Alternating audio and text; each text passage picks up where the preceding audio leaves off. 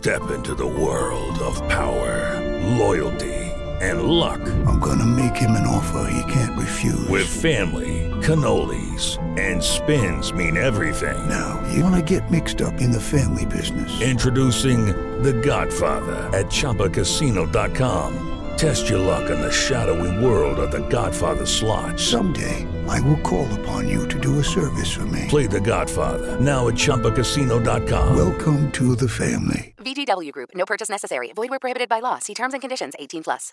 With the Lucky Land slots, you can get lucky just about anywhere.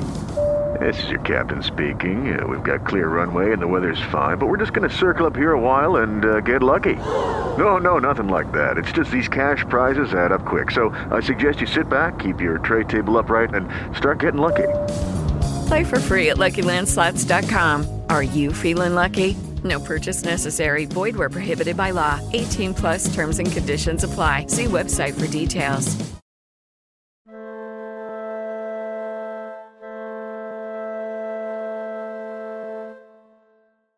Una ragazza di 17 anni, vestita da soldato, cavalca a fianco del re di Francia. Ha una missione: liberare il suo paese dagli inglesi che lo occupano da decenni. Ha una visione. Sente la voce di Dio che le dice cosa fare. Ha un destino: morire sul rogo, accusata di eresia e stregoneria. Questa è la storia di Giovanna d'Arco, la pulzella di Orléans, la santa guerriera, la martire nazionale. Ma chi era, per davvero, Giovanna d'Arco? Biografie straordinarie. Donne e uomini che hanno fatto la storia.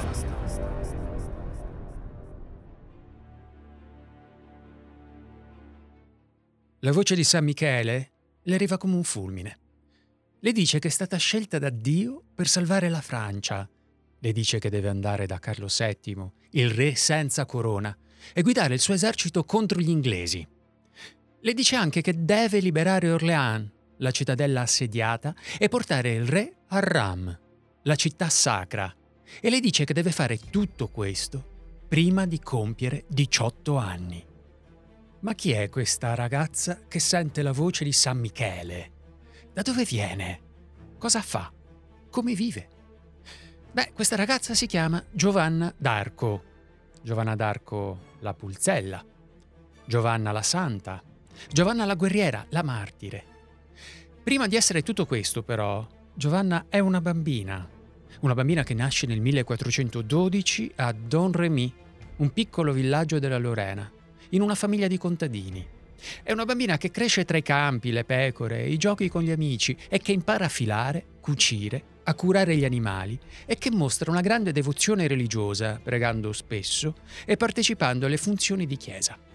È una bambina che ama il suo paese, la sua gente e il suo re. Ma il suo paese è in guerra. Francia e Inghilterra si contendono il trono francese nella guerra dei cent'anni. Giovanna vede passare le truppe, sente le notizie delle battaglie e assiste alle sofferenze del suo popolo e sente il suo dolore per la Francia, che piange i suoi figli morti, le sue città distrutte e la sua dignità perduta. Giovanna ha 13 anni quando sente per la prima volta la voce di San Michele. È un giorno d'estate, mentre sta pascolando le pecore vicino alla chiesa di Santa Maria. La voce le appare come una luce, accompagnata da un profumo di fiori, e le dice che è stata scelta da Dio per salvare la Francia, che deve essere buona, obbediente e casta, e che deve aspettare il momento giusto per partire. Giovanna resta sbalordita, non capisce perché Dio l'abbia scelta, non sa cosa fare, non dice a nessuno delle sue visioni, ma continua ad ascoltare le voci che parlano di San Michele, di Santa Caterina e di Santa Margherita, che le dicono di prepararsi alla sua missione e di essere forte, coraggiosa e fiduciosa. Lei aspetta. Aspetta per ben quattro anni, quattro lunghi anni in cui la sua vita non cambia, ma la guerra continua e le voci diventano sempre più insistenti. Poi, nel 1428, accade qualcosa che cambia tutto. Gli inglesi assediano Orléans, la chiave della Francia. Se Orléans cade, la Francia cade. E se la Francia cade, il re cade. E se il re cade, la missione di Giovanna fallisce. Le voci le dicono che è arrivato il momento. Deve andare da Carlo VII a Chinon a centinaia di chilometri da Don Remy. Le dicono che deve convincerlo a darle un esercito e che deve liberare Orléans e portarla a Reims, la città dove i re di Francia vengono consacrati. Inizia così la sua avventura, un'avventura che la porterà a cambiare la storia, che la porterà a diventare una leggenda e che la porterà a morire sul rogo. Ma come farà Giovanna a compiere questa missione? Come riuscirà a superare gli ostacoli, dubbi e pericoli? E come potrà dimostrare la sua autenticità, la sua autorità e la sua capacità? Beh, Giovanna ha solo due armi, la sua fede e la sua voce. La sua fede nelle voci che le parlano di San Michele, di Santa Caterina, di Santa Margherita, e la sua di voce che parla al re, ai soldati e al popolo. Giovanna si taglia i capelli, si veste da uomo e parte da Vaucouleurs il 23 febbraio 1429, accompagnata da sei uomini e da un cavallo bianco. Attraversa la Francia in 11 giorni, sfuggendo ai nemici e ai banditi. Arriva a Chinon il 6 marzo 1429, dove viene accolta dal re. Qui deve affrontare la sua prima prova, riconoscere il sovrano tra la folla.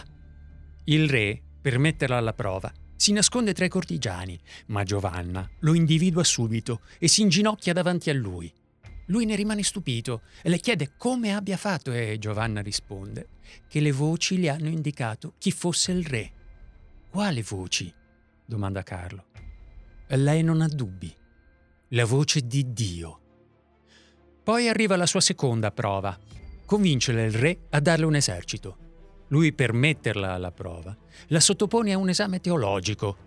Gli esperti della Chiesa la sottopongono a una sequela di domande difficili e insidiose, ma Giovanna risponde con intelligenza e semplicità, lasciando tutti impressionati.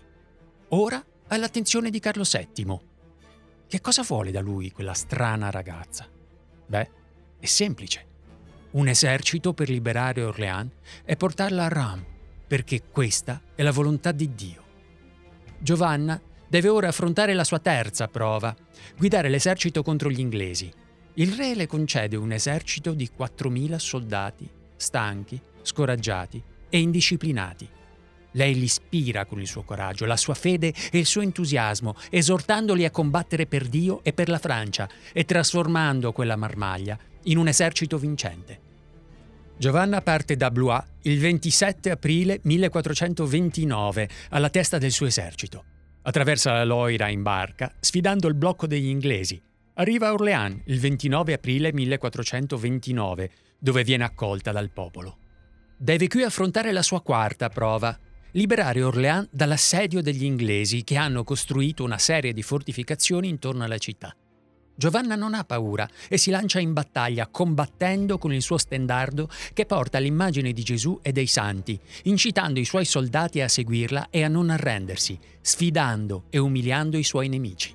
Giovanna cambia così il corso della guerra. In una settimana, dal 4 all'8 maggio 1429, libera Orléans e apre la strada a Carlo VII verso Reims. Il 17 luglio 1429 Carlo viene incoronato re di Francia nella cattedrale, con Giovanna al suo fianco, che tiene in mano il suo stendardo. Giovanna ha compiuto la sua missione affidatale da Dio, una missione che nessuno credeva possibile. Ma non è ancora finita. Giovanna vuole continuare a combattere contro gli inglesi fino a liberare completamente la Francia. Ma il re, questa volta, non la segue, preferendo la diplomazia alla guerra e iniziando a temere la popolarità di Giovanna. La lascia quindi sola. Lei è delusa, amareggiata, ferita.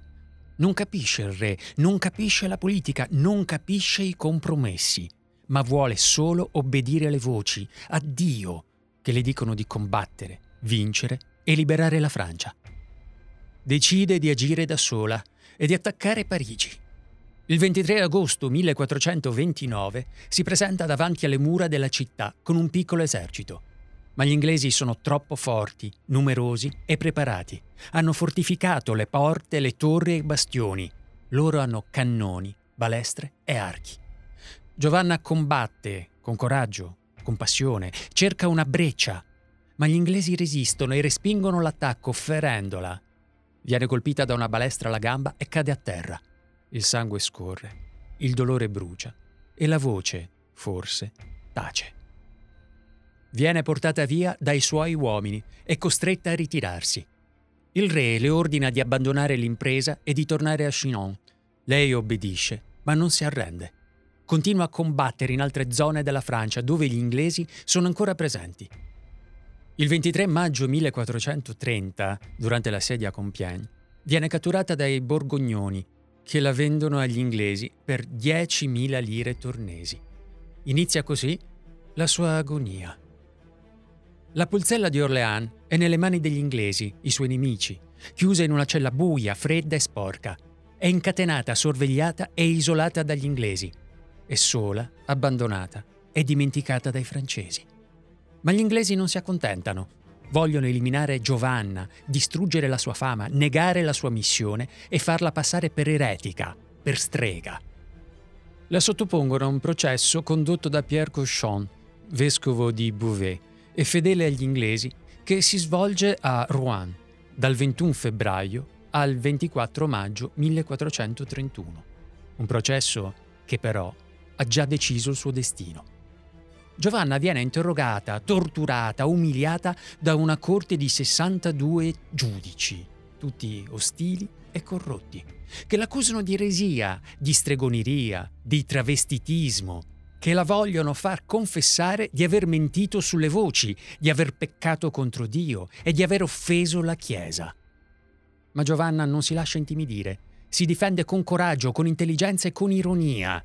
Risponde con semplicità e saggezza alle loro domande, dimostrando di conoscere bene la Bibbia e la dottrina della Chiesa.